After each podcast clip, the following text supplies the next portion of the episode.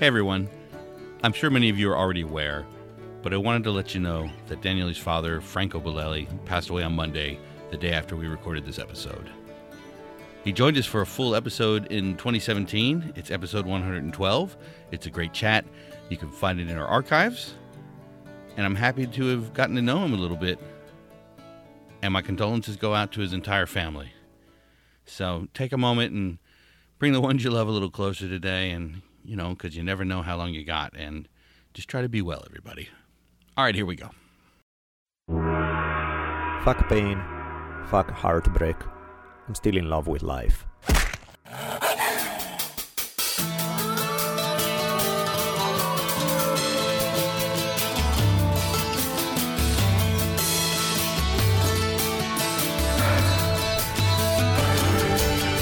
From the multicultural headquarters of the future capital of the free-thinking states of America known as Los Angeles, this is the Drunken Taoist Podcast.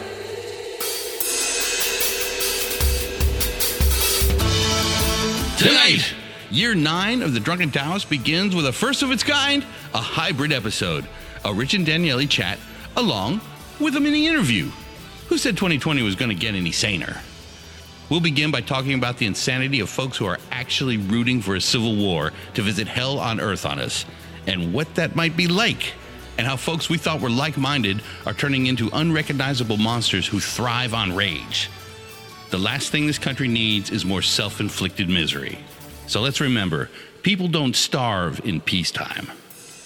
And then we'll take things 180 degrees in the opposite direction and chat with our new friend, Jake Allen, a man who used the time his work furlough offered to create the Socially Distant Fest, an online showcase for musicians, painters, and artists of many kinds, giving them a place to put on a show in a world where that just isn't allowed. A virtual open mic where we can all toss a coin to their witchery. Year 9 is already awesome. Here we go.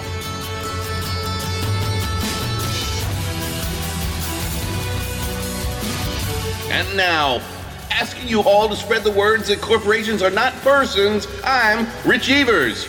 And my partner in crime, the savage philosopher and middle finger of the gods, Daniele Bolelli, as we invite you to lower the lights, batten down the hatches, and prepare to open your mind. For the Drunken Taoist Podcast begins now. Welcome back, everybody. Another fine episode of the Drunken Taoist Podcast, episode 189. Mr. Bellelli fresh back from his adventures in Italy, which we didn't quite go into that much, but we'll save that for another day. But welcome back. It's so good to see you. I'm glad you made it safely. Thank you, my man. Yeah, it's too... I think Italy was just... It's heavy. It's heavy and depressing, so we won't go there. Luckily, it's not heavy and depressing here, so... Yeah, we'll do an episode that's a little heavy. If you are really inclined to see it that way, mildly depressing, but not really. I think it's just, you know, there are some issues that are worth...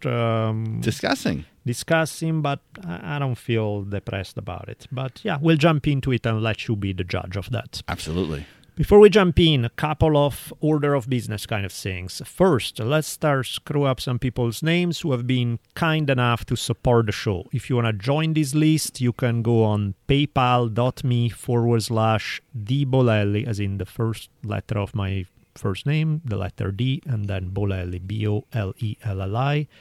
Again, paypal.me/DBolelli. Here we go with the nice people. Let the pottering begin. We got Martin Apley. That's such a guess about your last name, man. Sorry, Martin. I have no clue how to pronounce that. Yeah, that could be a lot of things. There's a lot in of Italian, extra... If I read it the Italian way, it would be Aepli. I honestly doubt that's the one, but okay.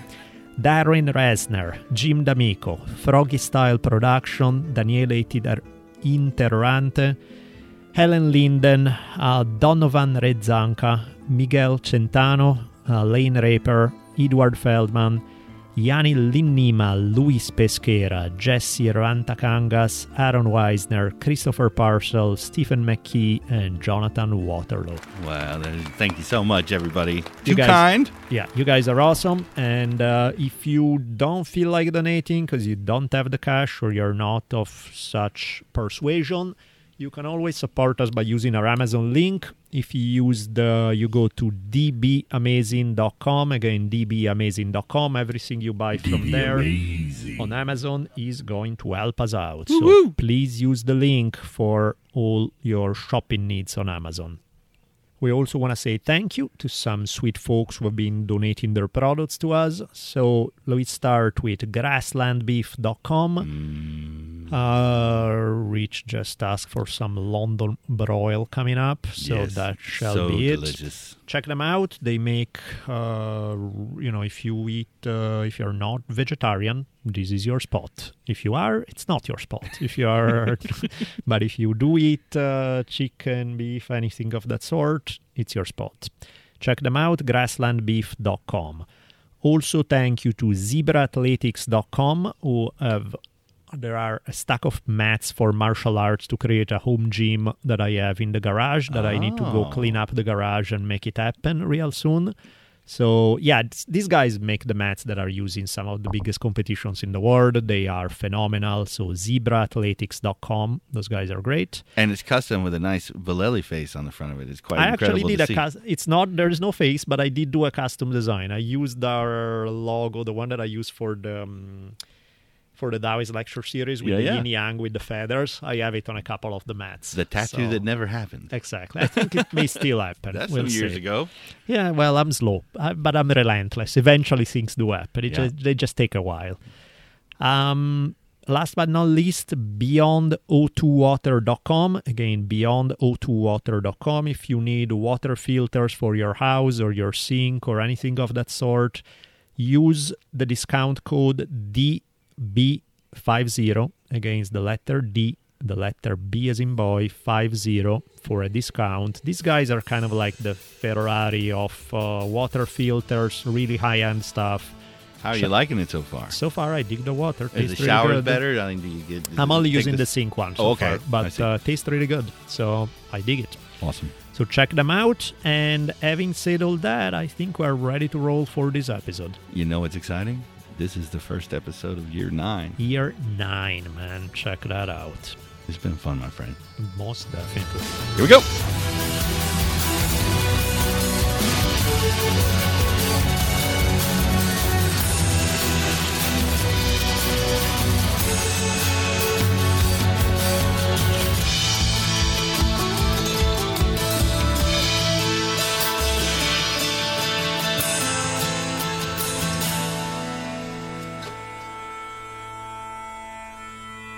First of all, welcome back.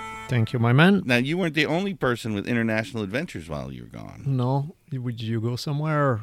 2 days before my birthday, my sister calls. Her beloved dog, I think he was 11 or 12, had finally passed away. He was ready to go. Diabetic, blind, and taste for human flesh. Yeah. Bad combo. But... Of course, she's heartbroken. It was her pup. And I get this phone call. She's like, there's no dogs in America. Now, I don't know if somebody's eating them but no pounds have any. There's no dogs available in America. Oh, come on. That can be. That doesn't sound right. Doesn't sound right at all. But she looked, and I can't think that she would be making it up. Well, she was taking the wrong meds, and she felt that she needs... She was ready. She's ready to have another dog, and found a company that scoops up street dogs in Tijuana. Okay. Dusts them off, and all you gotta do is come pick them up at the border. Okay. So, at first it's like, oh, my friend's got it, and she's gonna bring it up. They live down in San Diego, and dogs. 6 hours after this person takes custody, it's like it's not gonna work. Someone has to go get it. I said, let me drive. Let me go. Yeah. I'll be happy to get out of the house for 7 hours. And first of all, the miraculous nature of it, from Oxnard to the border, 3 hours and 14 minutes. Not bad. Top speed. I don't think I've done San Diego at 80 miles an hour ever. Right. No, because there's nobody on the road. But it was glorious like that. Just zoom and get down there. And there she is, this little bundle of legs. Terrified, having no idea what's going on. She had been coyoted across the border the day before. she's staying with this stranger, which she was a very nice woman, but things were, I think they had a relationship that was falling apart, and they were going to fight about the house the next day, and just not gonna. Just needed to get the dog out of there. So I went roaring down and picked her up, and scared little thing, had a blanket all ready for her again, got her collar off her so she could relax, and she just sat there, and I petted her the whole way back up. Of course. And she was fantastic. I love that. So animal rescue is always a win. Animal rescue is awesome, and she's quite delightful. And let me tell you, if it had been anybody else in the world than my sister, the dog would have stayed with me. Because it was adorable. We totally bonded. Yeah. By the time we got over there, she was like, oh, my defender's here. And then got to take her out back, and she was prancing in the yard. Good. And Emily and her boyfriend were down, so because it was a big birthday party weekend, and it was just like, it was awesome. And then in the morning, she's coiled up next to Gretchen's head. That whole thing's going on. It was just delightful. And my sister was so excited. I think they were there at like 9:37 in the morning. Wow. Like they had traveled down. I think they stopped halfway at my mom's house, but came roaring in. And it was this great moment because I could hear her coming. And I had the pup there. And to see her come through the back doorway onto the patio and lock eyes, that's an awesome thing to see. You don't see that very often. That's one of those, as John Wick teaches, kindness to animals is a phenomenal quality in a human being, and vice versa, lack of kindness to animals really sucks. It's almost incredible. I don't know how it's possible. And I'm not the biggest dog fan. I'm more of a cat person. Uh-huh. But that didn't matter, man. Right. And to give it to my sister was a grand, terrific thing, but, man, I would have kept her. Right, all right. And, but it was just an awesome thing. Oh, yeah, and the drive back up was like 3 hours and 12 minutes. Of course. And it was just unbelievable. I think it was like Saturday, sort of about 3 o'clock, and nobody's going anywhere these days, and it just... And the other day, when I landed into LAX, and normally LAX is like complete chaos, madness. It takes you an hour to do a mile because everything is. There was not a It was. It looked like a scene out of a zombie movie where it was like a post-disaster. So that whole U-shaped hellhole that you got to go through was there was nobody, and even the plane. I mean, that was a plus, I guess. But that was my very first question. Plane, what was it like flying? There's nobody. Really? I had a row of 9 seats. 2, 3 on one side, 4 in the middle, 3 on the other, where there was not a person. So I laid in the middle one and laid down. It was better than first class, because there was no one around. Like, how many people do you think were on the plane? You like a 777, like a big international super plane. There were probably 30 people at most, or something like that. So that's where our tax dollars are going to keep those fuckers afloat. Yeah, and I mean, even the way back where there was more people still meant like 3 people per row. For a 9-seat row, there were 3 people. And it's insane. It's but check this out. Italy was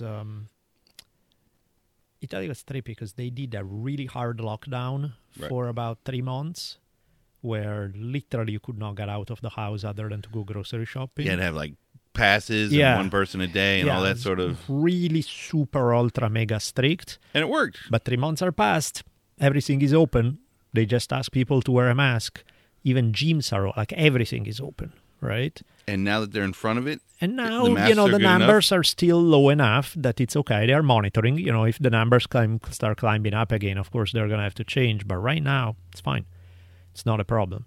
So it was like 3 hard months. And by the way, Italy was among the worst hit, particularly that northern area. So in one of the worst places in the world in terms of how hard they were hit, fixed it in 3 months. See, I mean, not fixed it, you know what I mean, but brought it under control where you can have, like, schools are open, everything is open. It's a different kind of gig. Here is kind of neither this nor that, because it's neither open enough that it's really open, where people have their lives back, but it's never been strict enough to actually make a big dent in the numbers. So it's like, let's make you miserable for really long without really leading to an outcome that works out. the level of stupidity on display is epic. Yeah. And we get everything we deserve. And how we don't mandate these things. I mean, it's just insanity. Yeah. Because, I mean, there are ways to say what you will. Say, oh, I don't like this, that. Fine. We do it quick. Quick, go hard, fix it fast. You have a very different... and even if you disagree, even if you think it's bullshit, you can put up with 2 months. You know, you can say, okay, you know, for the sake of without not having to argue about it for 70,000 years... Let's just do 2 hard months and that's it. Don't you know that that's tyranny? Yeah, I've seen... these people's idea of tyranny is like... And I had one of our guests yesterday. We had an interesting exchange on Twitter, Thaddeus Russell. Oh, boy. Because he was... you know, the slaves actually enjoyed slavery. He retweeted something about some dude threatening civil war over COVID. And going like, I stand with the revolutionaries from Shasta County. And I was like... I mean, I don't even care whether... I don't care whether you're right or wrong on a specific issue. Never mind if I don't think you're right at all, but let's forget about that part. But, like, anybody who, for whatever reason, start cheerleading for civil war, I think you've seriously lost your mind. I think it's time to take a stop 1 second, take a deep breath, and review your life's priority a second there, because I think the only people who can talk like that are people who have no fucking idea what a civil war is. Of course. Because if you have talked to anyone who has been through one, it's hell on every conceivable level. Yeah, it's the worst level of war you can have. And you cannot have... and people have this fantasy that like, oh, I got my food, I got my guns, I'll be okay. It's like, more likely not. Yeah. You know, preparation helps, not that much. Not that, especially not when you burn have your house to the ground. Yeah, not when you have a scenario where somebody can, you know, it's not. People have these fantasies about it because they have no fucking ideas about history or what it really means, or talk to somebody who actually lived through one. Yeah, there's no. I think no happy story. Man, it was a good time during the Civil War. I remember. I don't know if I ever told you this story. Maybe I did. Maybe I didn't. There was a guy I know. He's in his 90s. He's one of the last World War II partisan commanders still alive. And, you know, a few years ago when he was slightly better shape, so he could handle, like, doing a book tour because he published his memoir. And at the end of the book tour, a lady as old as him who had come to the book said, can I talk to you in private? And he said, sure, let's talk. And she goes, you know... Back, when was that, like 70 years ago, you killed my sister. And he's like, who was your sister? And she explained, and he's like, yep, I remember. And the thing was, she was going to inform the Nazis where they were, and his whole unit was going to get killed. And so it was like... And she made a poor choice and got what she deserved. And the thing was like, okay, well, we had to execute her. Because it was, if she stayed alive, we would all die. And the funny thing is that the lady wasn't mad with him. Wasn't like, you suck, how could you? It's like, yeah, I get it. And he was like, and I get you because it sucks. Because it's like, your sister, maybe she had reasons for, you know, maybe there were a bunch of people who, because they had no food, because they had relatives in concentration camps and they were hoping for better treatment, or, you know, a bunch of reasons why somebody would spy, you know, and not all terrible reasons. Yeah, desperation. And so it's one of the things where it's like, I get it. I get why she would, and I get why you didn't have really much of a choice other than put a bullet in her head. And they both came to the same conclusion, which was like, yeah, civil war is fucking hell. You know, there's nothing romantic, there's nothing pretty, there's nothing even remotely good about it. And so for people who... Rooting it on. Yeah, we seem to be completely, like, living some kind of Hollywood fantasy of what this shit looks like. Yeah. I mean, my new social media policies, like the block button never looks so attractive, but I had multiple people I trained with in jiu-jitsu, which is not that surprising considering jiu-jitsu right now, from what I've seen since COVID, is the absolute cesspool of every piece of shit in the world seem to be training jiu-jitsu. The Proud Boys are there, aren't they? Yeah, I mean, there are, don't get me wrong, there are plenty of really sweet, wonderful people, but the percentage of assholes seems to be extremely highly developed in that department. Mm.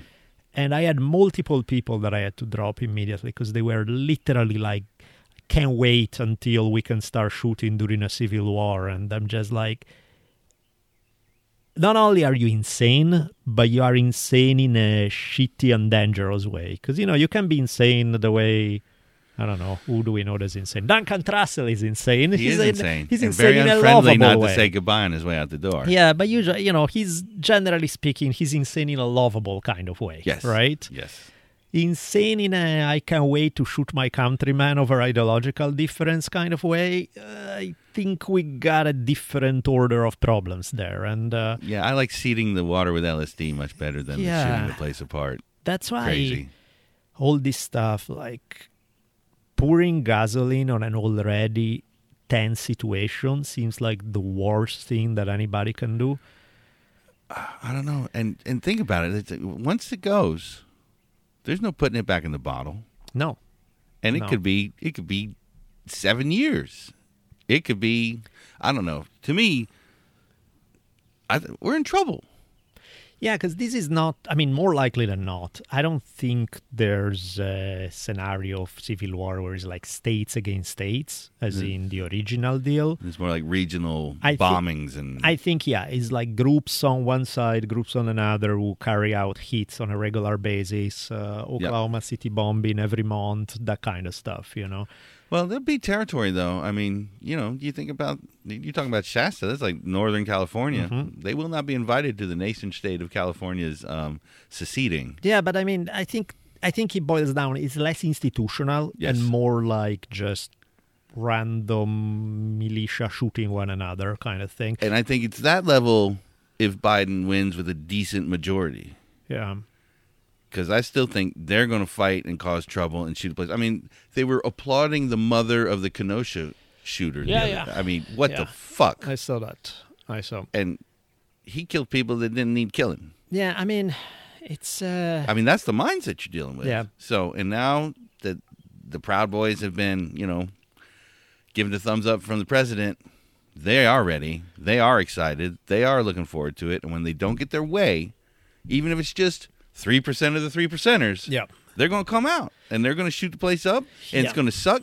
And on top of a pandemic and a wrecked economy, we're going to be dealing with, and I pray that the FBI has infiltrated these folks. I'm sure they have people on the inside. Yeah, where it's like terrorism is scary.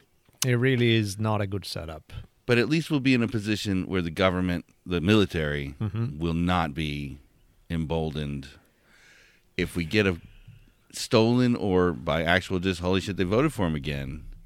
If Trump survives and manages to win, and the military is now, it's the will of the people, the tumble to a Rwanda level?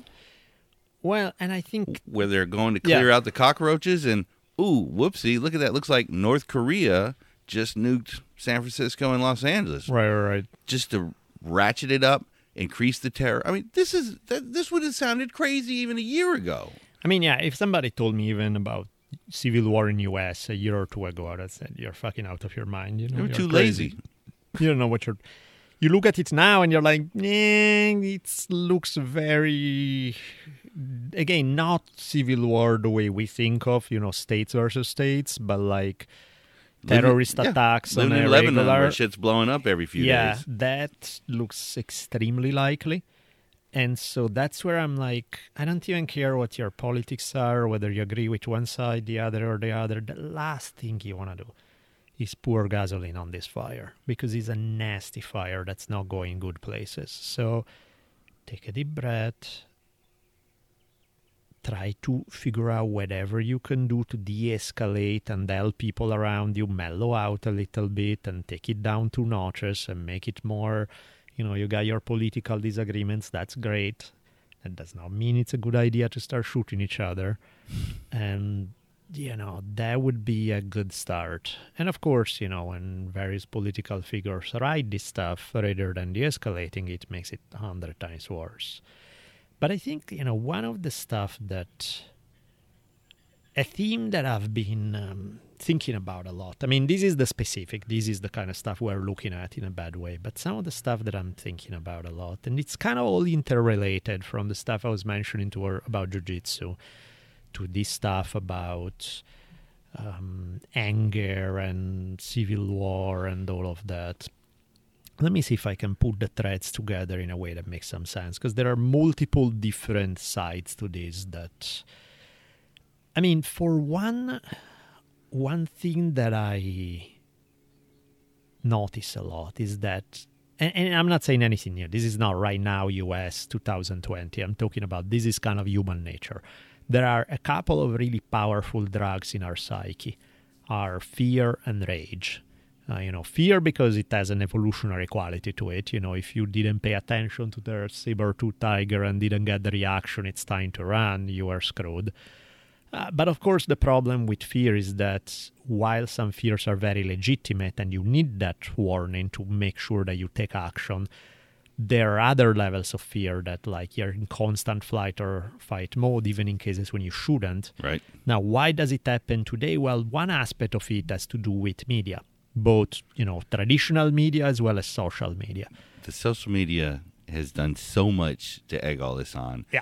And it put everybody in their teams. Yeah. Those algorithms now, people that had no contact with each other are talking from state to state, and I'll get one started too, and now we got a group, and it's insane. It's funny. It's literally Pandora's box. Yeah, I mean, I've never seen, and I can think of many cases in the last few months, I've never had a period in my life where I look at people who look completely normal, even nice, sweet, that I would choose to associate with, and 6 months later I cannot recognize who they are, because they have flipped the switch and gone in a direction so dark. Yeah. And, if it happens to one person, you're wondering, what the hell happened to this person? Chris O'Dell. Yeah. But that's if it happens to one person. When it happens to a dozen, you start thinking, okay, that's different. This is not one person who hit their head a little too hard. This is something else going on. And do you think it's more people that are switching over, though? Because from my experiences in the Deep South, that hatred was definitely a 30-40% for real, complete racist, clan member mentalities. That was in the 90s. Mm-hmm. And those folks have just been waiting for their moment. No, but that's the thing. Do you think there's people that are joining? Oh, yeah. Big time. Chris O'Dell. Right. And I see people who have never been... people we would choose to associate with, who months later, and I'm not even making a political argument, like switching from one side to the other. That's not what it's about. I'm really looking at the anger factor. And the fact that, if before you're posting about puppies and cool articles and good ideas, and once in a while you throw something that's a little angry, and then you go back to posting about this, that, and the other, it shows where your mind is at. And it's, for the most part, enjoying life, promoting things that you dig, showing cool things. And then the percentage are shifting until 6 months down the line is nothing but rage and anger. And those guys out there, they are the evil ones. And if we can get rid of them, then everything will be good. And all there is left is the rage. And you're like, whoa, let's backtrack about 22 steps. How the hell did you get here? Forget the politics. Again, it's not about I don't give, that's secondary. More about psychologically. You live in a space of constant rage, whereas 6 months ago you lived in a space that was way more mellow and pleasant. So what are they selling them? It's fear, right? That's it. I mean, they are being convinced that the others are going to take everything we have. Look, they've destroyed it already. Sure. They're tearing it all apart. It's so interesting on Twitter when somebody will pop up flamethrowing something, because you can just go to their page, and when you start scrolling through, it's like, this is literally what this person believes. Yeah, and that's all they talk about 24/7. How do we escape that? Because you're never going to convince them that their set of facts are wrong. Yeah, there's that problem, right? And I think it's like, how did they get there? It's like a lot of it is that factor that, again, media, traditional as well as social. Yep. they get their clicks, they get their audience, they get their attention, you know, things that the human psyche responds to. It responds to fear. There's no argument. You do not, you know, you put fear out there, people will pay attention. If there's something that be scared, be very, very afraid, people will pay attention. So guess what? You want those clicks, so you keep producing contents that will get that attention. And not only that, but if you can get it something controversial, where somebody can engage in a debate where there's a clear scapegoat that they can blame all the problems on, it gets even better. So it's fear and rage going hand in hand. You know, fear is the mechanism that then turns on the rage, because it's like you find somebody who is guilty for that thing they are afraid of, and so it becomes about the rage aspect of it's all your fault, right? And they feed one another. And the thing is that the way it works is that a lot of media will seize those stories. They realistically are 0.01% of what's out there. But they shine the spotlight on that because those are hype to the max, the fear and rage, which means people will pay attention. Yep. I mean, I don't know if you remember, like a few years back when I was starting, like there was Jordan Peterson on Rogan all the time, and I was saying this whole story of the social justice warrior invading is bullshit, because I've lived in universities from first as a student, then teaching for probably the last 30 years or something.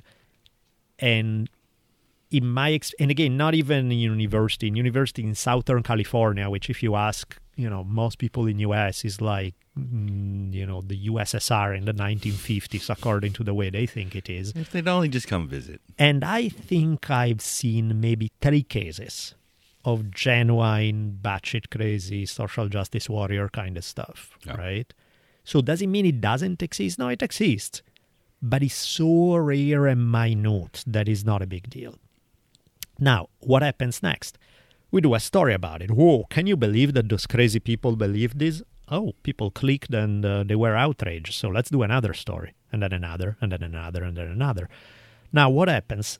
By shining the spotlight on that issue, you start making it become a self-fulfilling prophecy. Because now you have a whole set of people who's outraged against these guys who are, you know, 6 of them in their basement somewhere. Yep. And because there's this constant debate and attention, now people on the other side who disagree with guys from side A, they will start thinking, if guys from side A hates this, maybe there's something worth defending here. Maybe we should. And suddenly now they espouse a rhetoric. They would have never gone there if it wasn't for all this attention and all of that.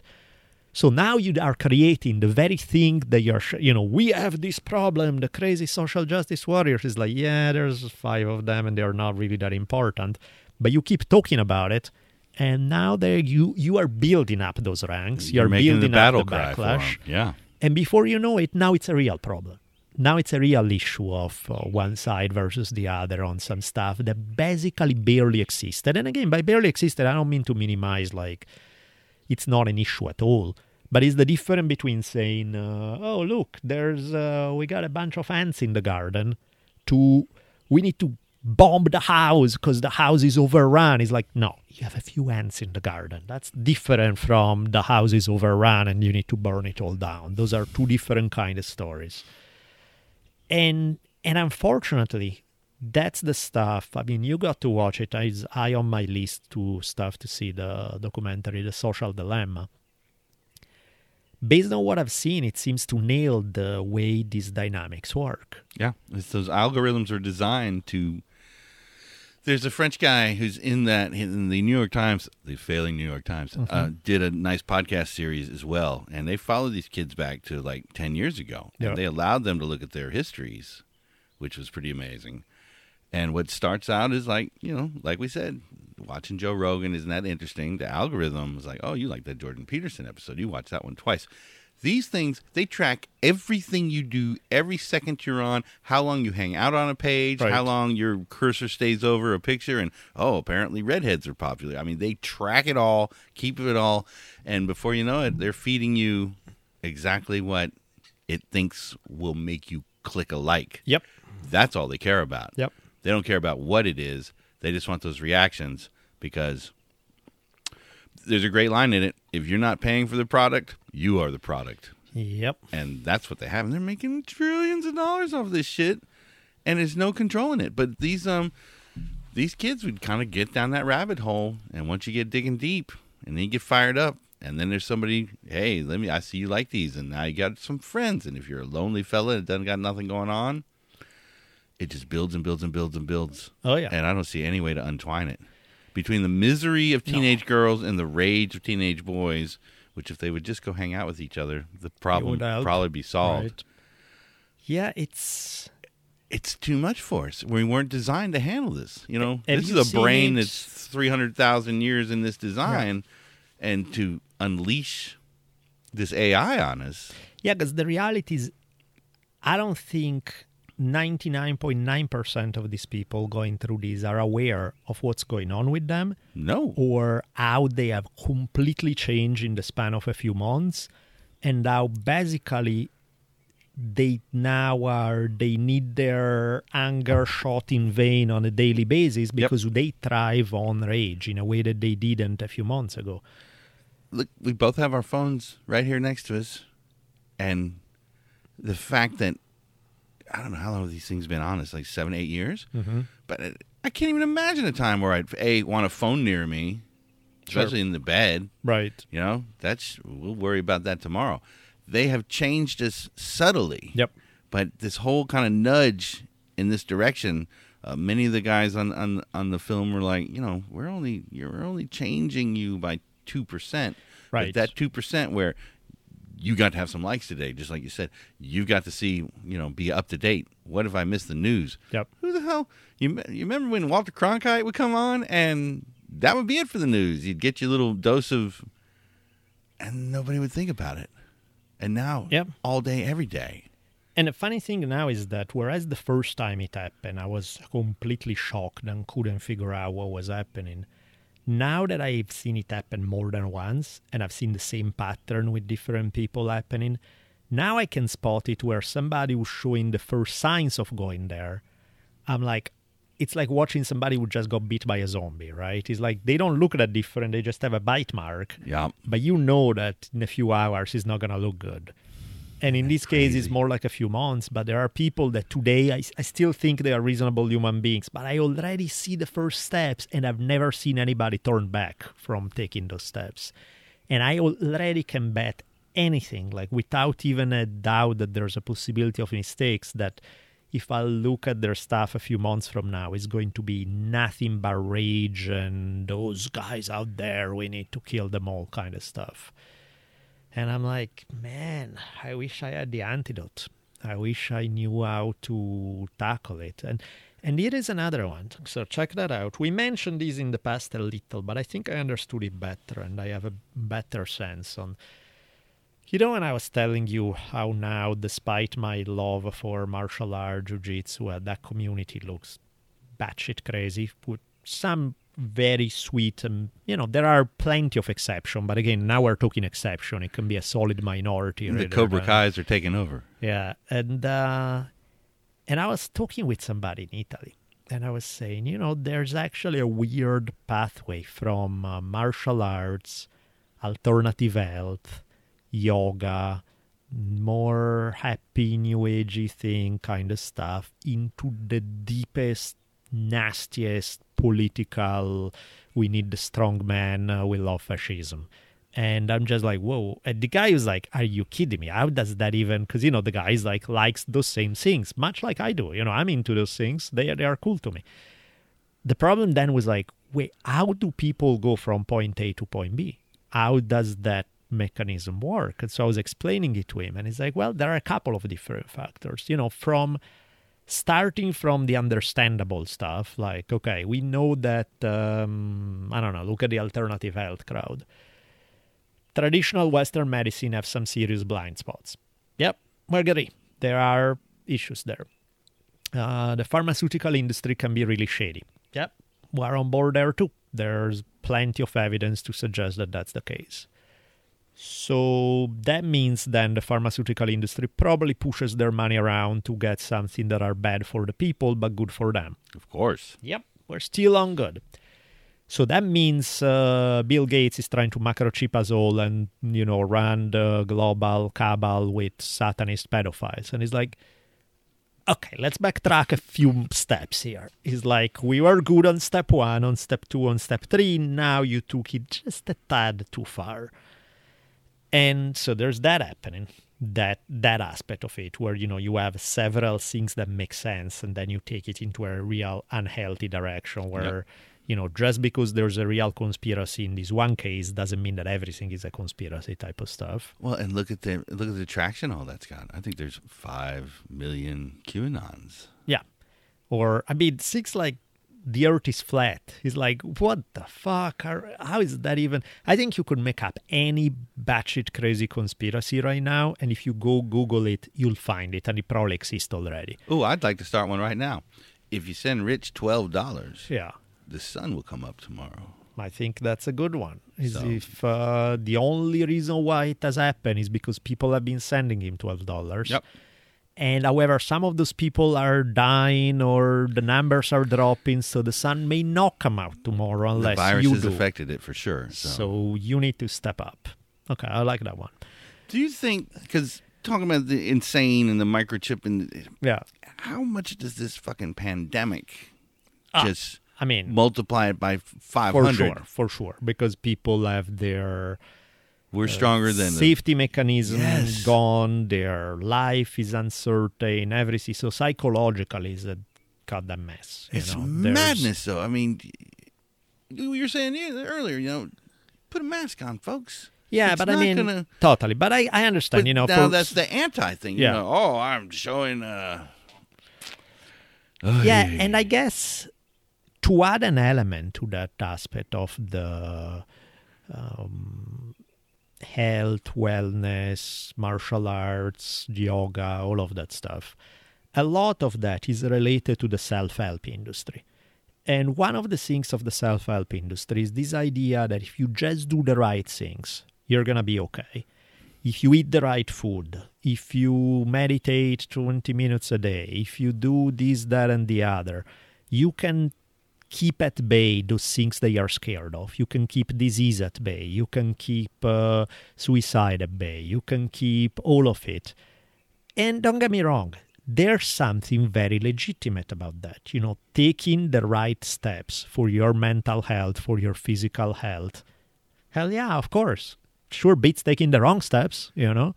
But you can always end up being Jim Fix, the guy who wrote the big running book in the 80s, was as healthy as he could be. And I think his heart blew apart at 48. So there are two sides to that story, right? Because that is as legitimate as it gets. It's like, do those things that help you empower yourself. Yep. Sure, why not? That's 100% legitimate. It's like stressing personal responsibility. It's a good thing. People should be responsible for their actions. Fact. Yep.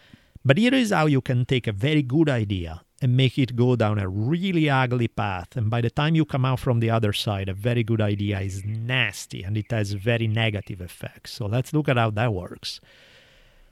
Both with the personal responsibility and with, you know, if you just do all the good things, then everything is going to be okay. A lot of it stems from fear, right? It's that fear that... You know, you see somebody homeless on the street and for a second your mind goes, what if it was me? And you keep it at bay by saying, no, because I'm not a dumbass and I make good financial decisions and I do this and that. Or you hear the person catching some nasty disease and you're like, it's because they ate poorly all their life. And so you're not gloating, but you're like, they kind of reap what they deserve, you know? And it couldn't happen to me anyway. Yeah. And so you build this thing. What it does is it lessens your fear for sure. That's nice. But it also does two things that are terrible to you. The first is that you become delusional. Because you start thinking that it can't happen. Because I'm doing the right stuff, it can't happen to me. And it's like, I hate to inform you, man, but you're just improving your odds. You're not buying an insurance policy that will... Did you just arrive here? Have you not seen how it works? Yeah, it's like bad shit happen to people who do the right thing all the time. All the time.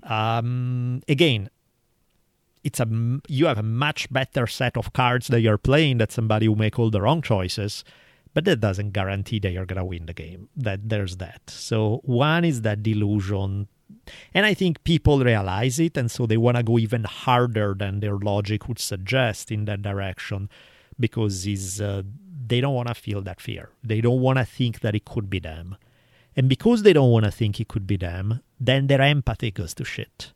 It becomes, rather than in the face of suffering, having some empathy for people who are going through hard things, whether it's because of their own doing or not. Yeah.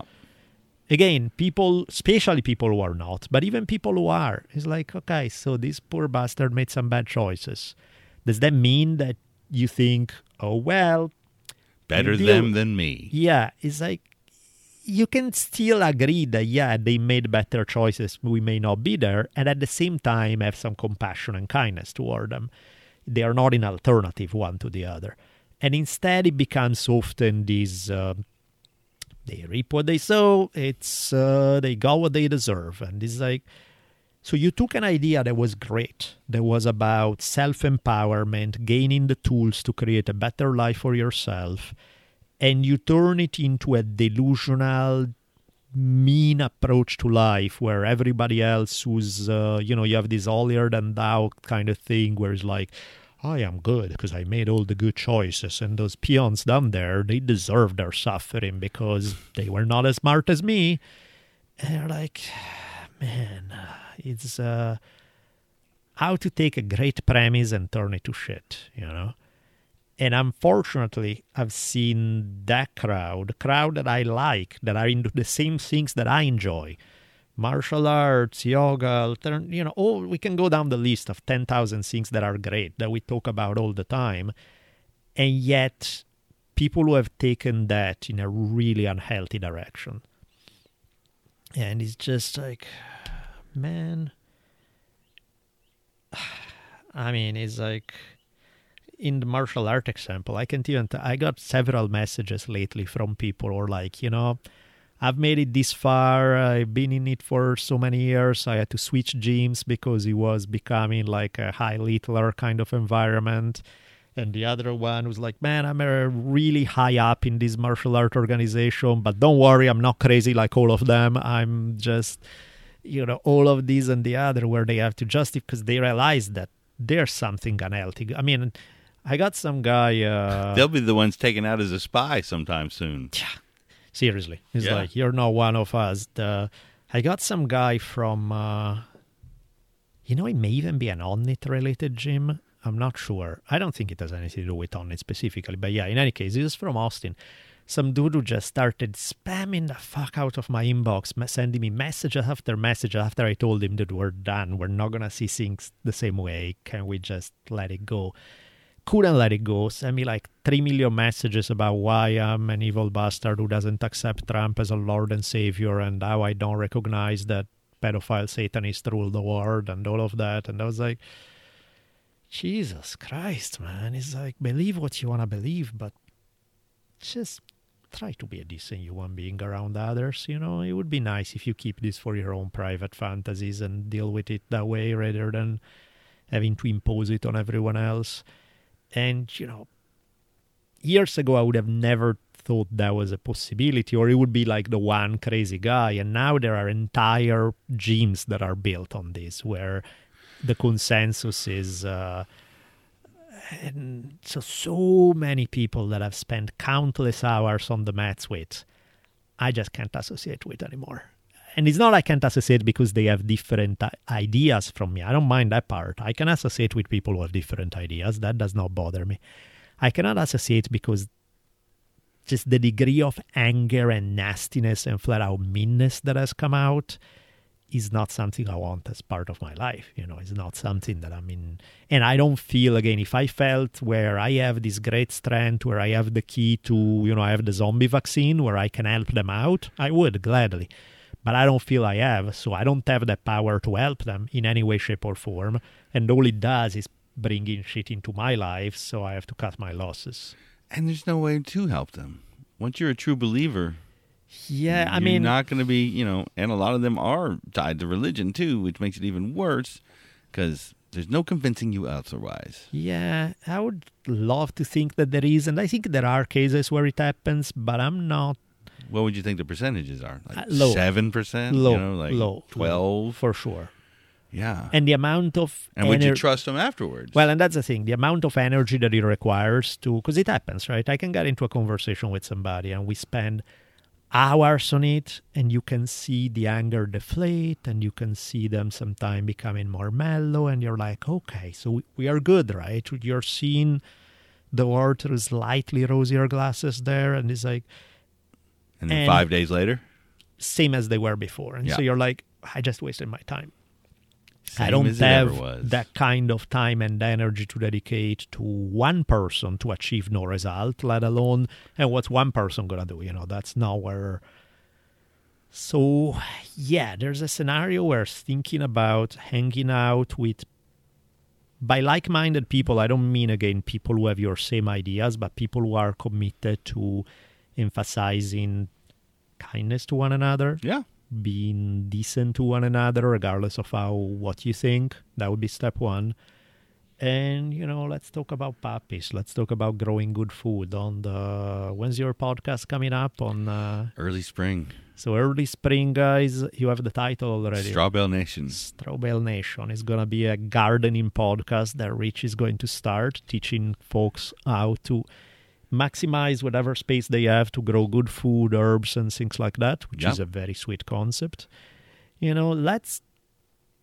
Help each other. Yeah, because when we talk about those things, even people that I feel are scary can be brought back to a level where it's easy to interact. You know, you like good tomatoes. I do too. Let's figure out how to grow good tomatoes. Yep. Right now, it's hard, because there are some people for which that's not an option. It's like, yes, you like good tomatoes too. Ah, great, let's talk about it. And by the way, I think we should murder all those bastards who are creating these problems, who are the evil one. And it's like, okay, can we go back to the tomatoes? See, and that's the terrifying thing. I mean, even though it wasn't truly what was in the dark underbelly of America in the 70s and the 80s, there at least was like, maybe it's because we had the Russians to be against or something like that. There was a shared enemy. But it never felt like this. No, this is weird. This is really weird. It's a time in history where it's bizarre. There's going to be a big pin in this moment, isn't there? Yeah. And seeing that shift again, when our former sponsor, when Chris O'Dell had this 180 on his worldview, on his attitude toward life, on everything, I was honestly shocked. I spent so much time going like, how can this happen?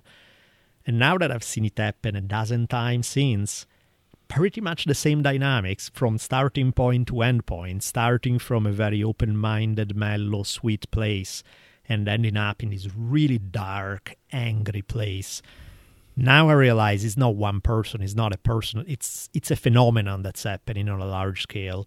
And I really think that, you guys check out, I'm really curious what people think. Check out, I'm going to watch it too, probably today or tomorrow, The Social Dilemma, the documentary. I'm hearing a lot about it and it seems to explain a lot about the current situation. I would put one caveat in there because it does have sort of the information's great, but they do sort of like ABC after-school special reenactments, and Tanya's mad because she didn't get her phone. And her mom. So there is an element of that in there. It's like, Jesus. Oh Lord, yeah. But the information is so good, and the people that are saying, you know, the folks that invented this shit are saying it's terrible for you, and you need to get rid of it. So great info, but put together in a kind of crappy documentary. Yeah, they kind of messed it up a little bit, but the information's fantastic. Okay, and I'll see if I might have it right here. The New York Times short web series was amazing.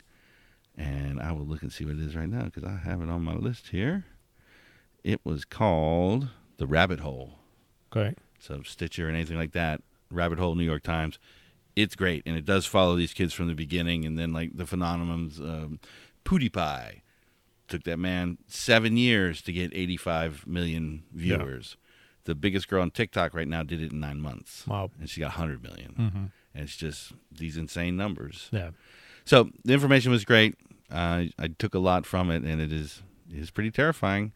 It's weird because when you think about it, you could use this stuff for good purposes. So much good.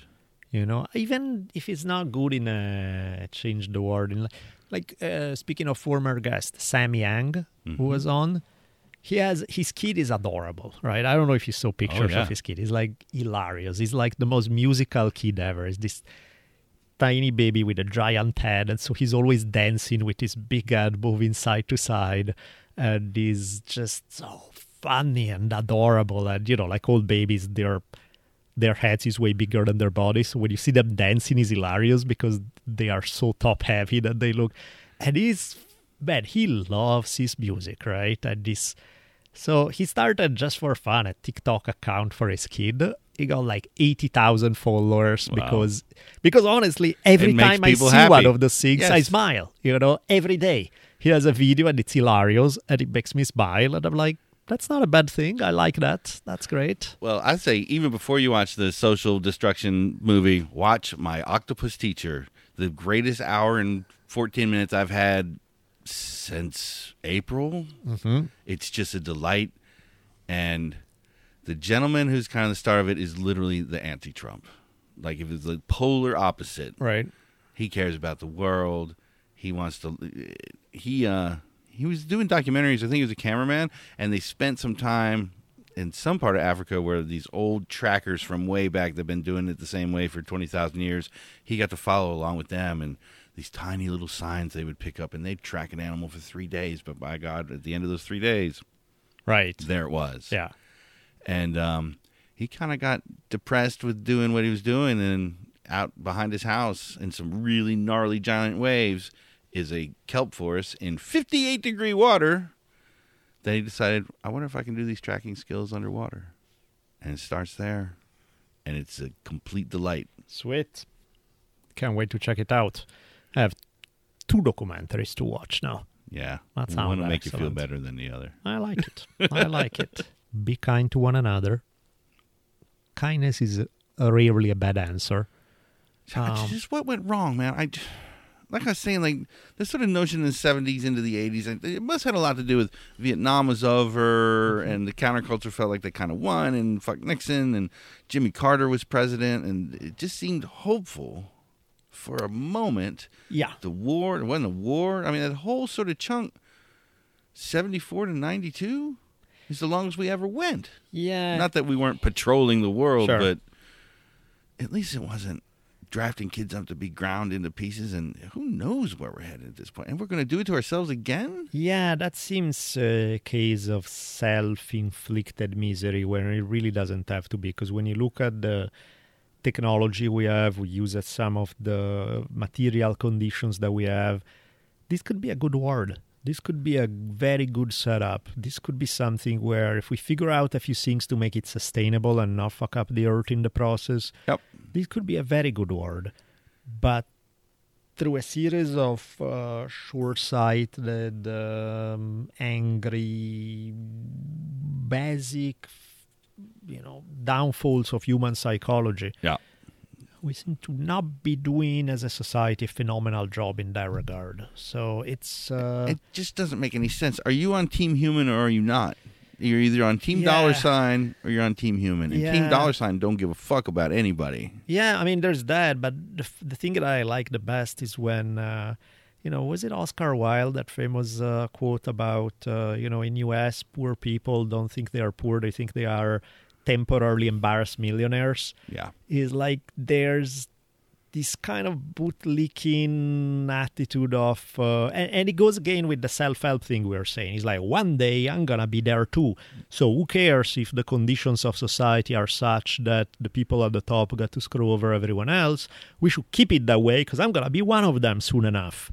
And it's just so terrible, man. Why not give everybody a minimum decent existence? And let's see what would blossom out of that. Even because, as we're seeing right now, people don't starve in peace. People don't lose their job and stay sane and peaceful and mind their business. So you don't have your happy island somewhere while everybody else starve. It doesn't work that way. Nope. When a society goes to hell, it brings everybody down with it. When they burn all the crops, there's nothing for anybody. Yeah. I don't care how many cans of peaches you got.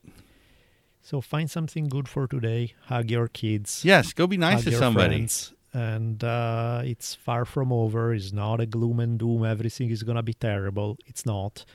There's stuff to be mindful of, yes, big time. There are pitfalls to try to avoid. Start with, if you see, especially if you use social media as a way, easy way to track it, if you see that your interactions are leaning progressively more and more toward the anger side of things, take a deep breath, step back, figure out how to change that, because that's usually the beginning of a slide towards something very unhealthy. And on that note, we can wish the good folks a very good day. Good day.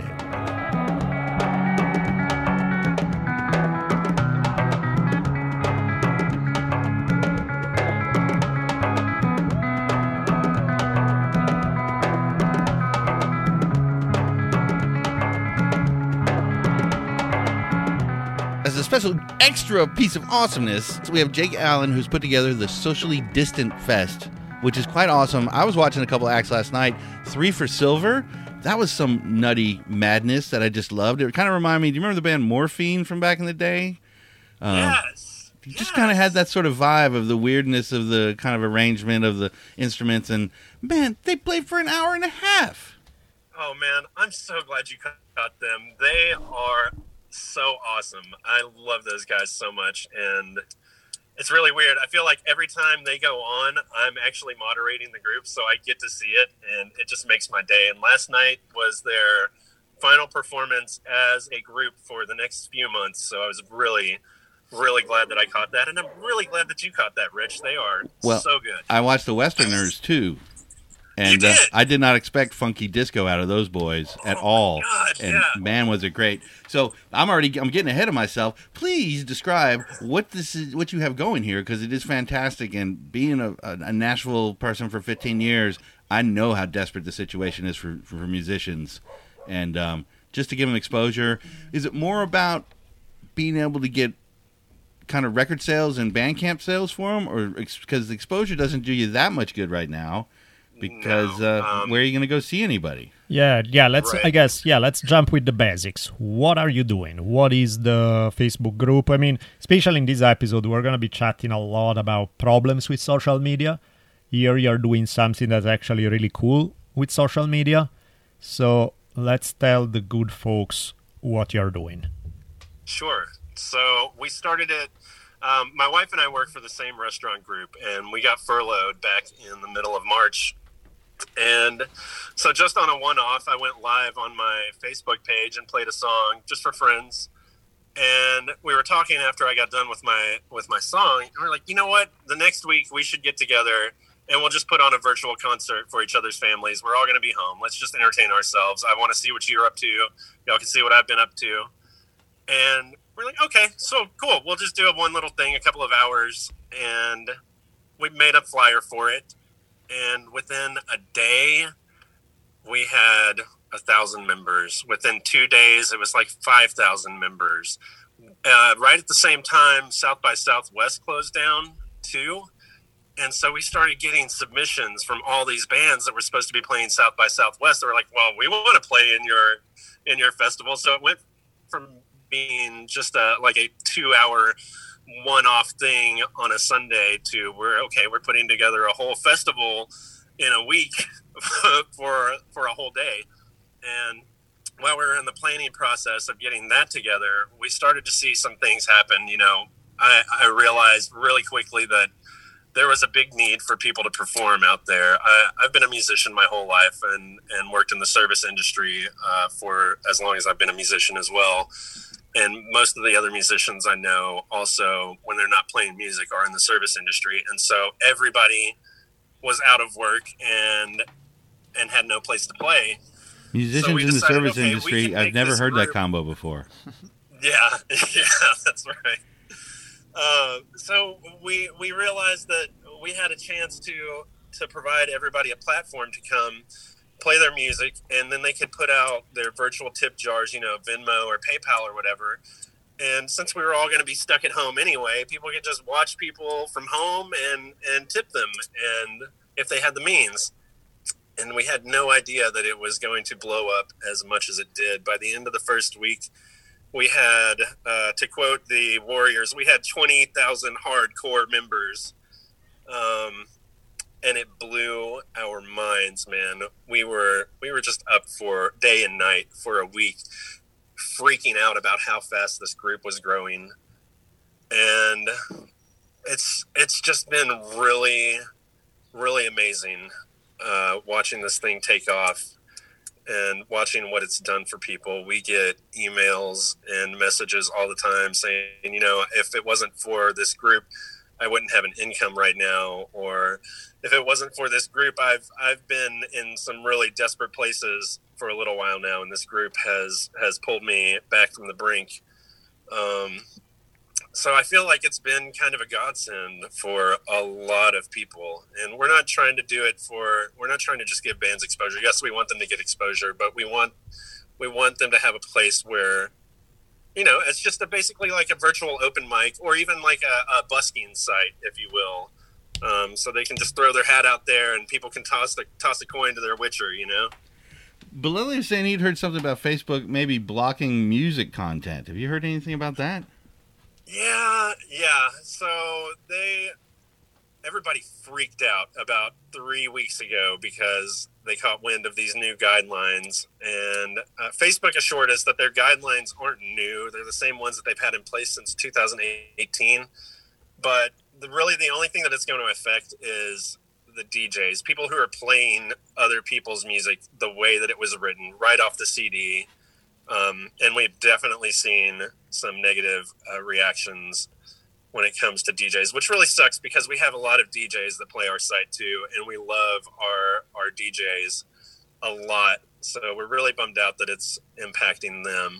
I don't know, man, that it is. I paid good money to go see Flying Lotus thinking I was going to see Thundercat, and I'm still pissed off about that. The man pressed a button and wiggled his ass for 91 minutes, and 16,000 people at the Hollywood Bowl didn't seem to mind. Just me.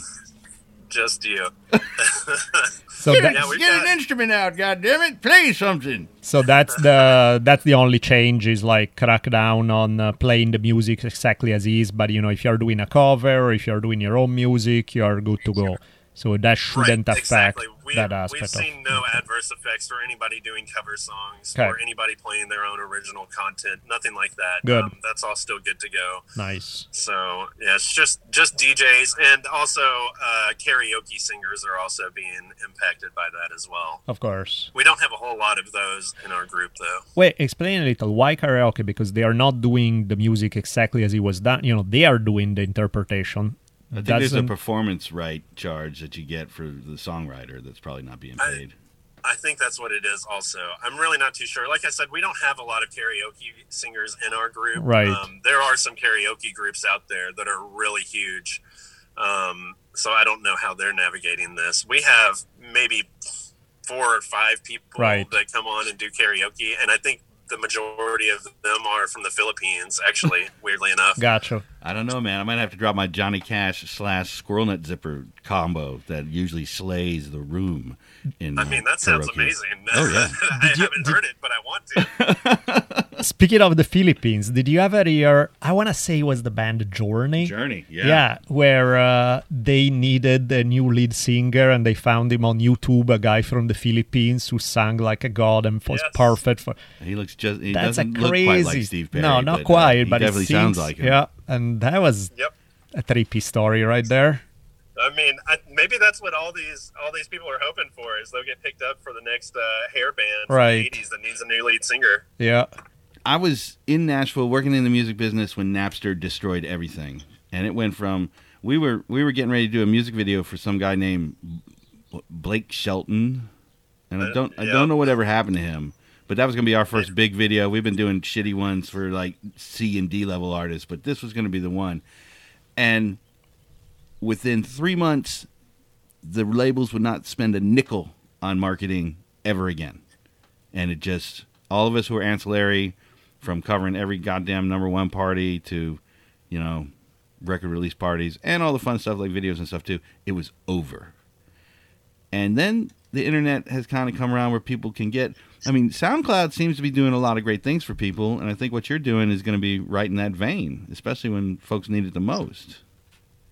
Or is this just really more? Open, so. Or is this just more for just people to have a nice time and be able to listen to some music that's live? Because I went to one of those in-car concerts that was in the parking lot at the fairgrounds here, and it was great because not only was the wind blowing at 30 miles an hour in this rickety-ass stage, so the screens were wobbling. There's a poor camera guy who was getting hit in the back of the head with a big fucking screen.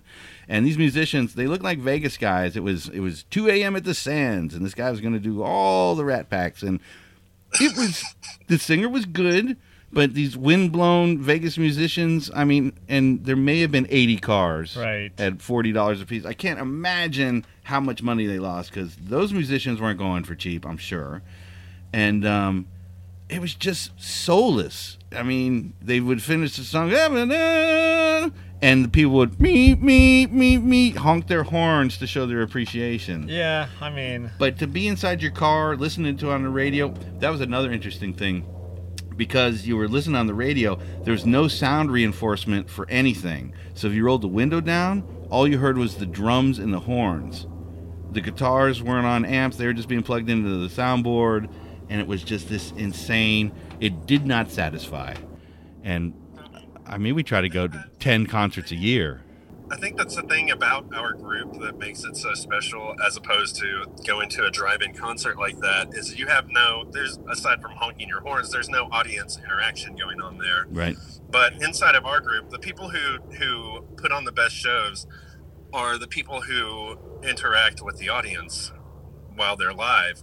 You know, as far as the audience goes, you can comment to them, you can ask them questions while they're playing, you can do emojis and heart reacts and stuff like that, and you can tap a heart to the beat and keep the beat with the musician as they're playing, you know, so you have a little bit of interaction there going on that the performers can see, and then they have the ability to respond to you in kind. If they see your question, they can answer you, and they can address you by name or ask you where you are, and there's a lot of interplay between the performers and the audience, and I think that's one of the things that makes our group really special. Isn't it amazing how important that is? I mean, that's when in that in-car concert when somebody did a great solo, you know, if we were outdoors, everybody would be like woo, but in the middle of a song to a solo that was great does not get it across. Plus, there were people. I got pulled aside for a weapons search. Because obviously with my wife's Facebook antics, we're definitely going to be on the top of the list. But so we pull in the fairgrounds, we get our ticket, they pull us aside, these two Gestapo fellas in their full helmets and guns and tasers and knives and all that shit, tore my car apart. And the greatest part was, I've just started with this group called Food Forward, where we go and pick the oranges in the backyards of rich people's houses and give them to food banks, which is my favorite new thing to do. But I had just joined, and that morning they had given me this big tackle box that I hadn't looked inside. I kind of knew what was in it. But after they dug through my car, and I also had like 40 boxes in the trunk, like a perfect place where you could carve something out, flat boxes, and have my, you know, AR-15 in there. Had to take all that shit out. So they get to the back seat. They're like, what's in the tackle box? And I didn't know. But what I did know, most likely it was 5 or 6 sets of clippers, a couple of knives, some black plastic, because we wrap up the leaves that fall off the trees to defend against this virus, orange virus. So it pretty much looked like a Dexter starter kit inside. Nice. So... that was a good moment. I didn't think we were going to make it. But yeah, while the concert's going, there was dudes with dogs going in between the cars. And I don't know, maybe it was just so few people that maybe that presence is at the Hollywood Bowl, but you don't ever realize it because there's, you know, 18,000 people crammed in there and they sort of mix in. But it left a bad taste in my mouth. So I'm very excited about what you have set up here, and I'm going to be listening. Now, is it just kind of a Saturday-Sunday thing? Because I don't think I looked at the flyer good enough. Seems like you have things going all through the week and then have bigger weekend collections. Yeah, it's 24/7, man. We have live performances, and it's not just music. Also, this group is for live performance of any variety, be you a juggler or an actor or a comedian, whatever it is that you do. If you can do your performance and you can do it live, you are welcome in our group. That's the best news I've ever heard. My nude interpretive dancing is going to get a lot. That's coming up next. So for folks, we have painters that go live and they they paint. They show their whole process while they're painting live, and then sell their paintings while they're live in the group. We should do a podcast on his group. Oh, that's not bad. We should record an episode on... people have been begging us to do a live show for a long time. That might be actually hilarious. Yeah, we should record an episode there. I could do the dance first and really bring the crowd in. And then, because as you're hoping, at the end, the sock comes off, and I'm just going to leave it there. Oh, yes, of course. You put up a tip jar for that, and I will definitely tip. Yeah, no doubt. The disappointment alone ought to drive the folks to the tip jar. Beautiful. So for the folks who missed it first, do you want to tell them again how to find the group on Facebook? Yeah, absolutely. I had some notes, and most of them got decimated in the rush at work today, but the group info made it through. So if you go to facebook.com/groups/socially distant fest, then you will be in our group. You just join that group, then you can watch everything that's going on, or if you are a performer, you can go live. We have moderators working around the clock that approve live feeds. That's all we approve is live stuff. So if you try and share a pre-recorded video, we're not going to let that through. The only thing that we allow is live performances from within our group. But we do that 24/7. Yeah. And then we have some videos that we're curating from our archives over on our YouTube channel. So youtube.com, Socially Distant Fest. Also, you can also find us on Instagram, Socially Distant Fest. That's pretty much where we are as far as social media goes. We're working on getting some things over to Twitch because of what happened with the Facebook regulations and DJs. Twitch is really lax about that stuff. So we're trying to get a presence over there on Twitch so we can help out our DJ friends and start putting out some original content of our own over there. I'm just kind of experimenting with that at the moment. Not really ready to go on that, but we will be soon. But the main group is on Facebook, Socially Distant Fest. Cool, man. That's awesome. Thank you so much for telling us about it and giving us a window into a positive views of social media and positive use of it all, rather than, we're just talking about the documentary The Social Dilemma and all the drama surrounding social media. So it's nice to be reminded that there are other things that can be done with that. Yeah, the 10 extra viewers you're going to get from this are really going to spike things. Yes. Thanks so much, man. Hey, man. I the fact that I did something that has allowed me to talk to Daniele Bolelli and Rich Evers, man, that's an accomplishment in its own right in my mind. So I'm thrilled. Well, clap, clap, what clap. You've done is impressive. You did it, man. We do accept that. Thanks so much, Jake. We have our kids showcase that started 14 minutes ago, and normally I introduce all of the acts, and I was like, my wife decided she's a painter, and she's been pressured by a lot of the artists on the group. Look, you're really good. You should go live. So yesterday she went live for her first time in the group and did a painting and played a song. She just started playing ukulele. She went live, did a painting, and played a song. And I told her, I was like, babe, I have an interview with Daniele and Rich tomorrow. It's at 2:30. The showcase starts at 3. I'm glad you went live because you're going to have to introduce everybody tomorrow. Nice. Go rescue her. All right, buddy. I'm going to. Thanks so much. All right. Thank you so much, man. I really appreciate it, guys. Good chatting. Have a great one. Bye-bye. Bye. Bye.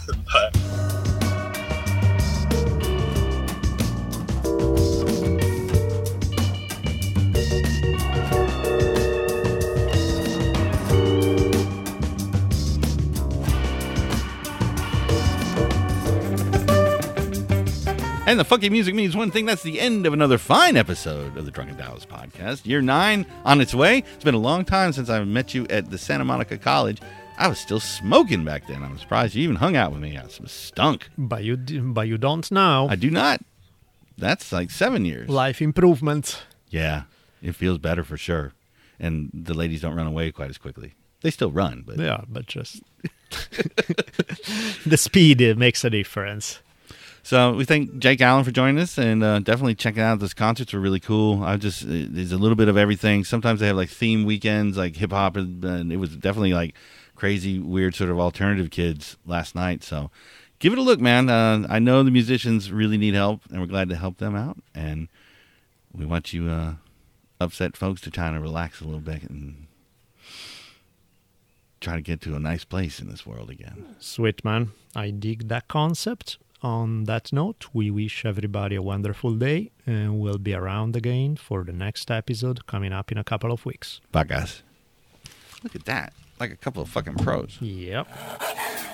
Sweet. DBOLELLI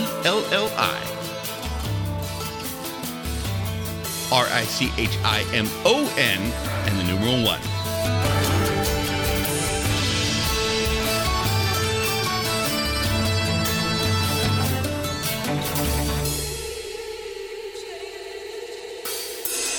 And so ends another awesome episode of the Drunken Taoist Podcast.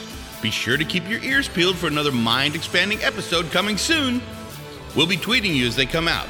You can keep track of Daniele at DBOLELLI. That's DBOLELLI.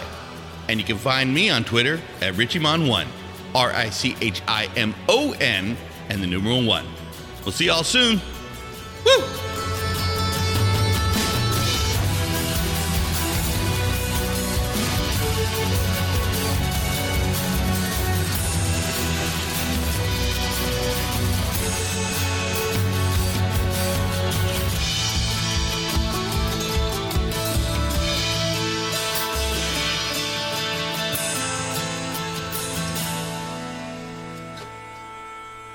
I don't want to hear this. No, you don't. In questo caso, la provvidenza di Dio.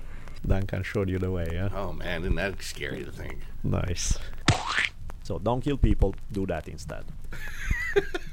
This was great. Fucking awesome. And I love this conversation. I have nothing against chicken other than the fact that they are ugly and weird and strange. We've been having a great hour here. Dun, dun, dun. I completely got lost. Are we doing the outro or the intro? We're outro. Oh, we're outro. Okay, sorry.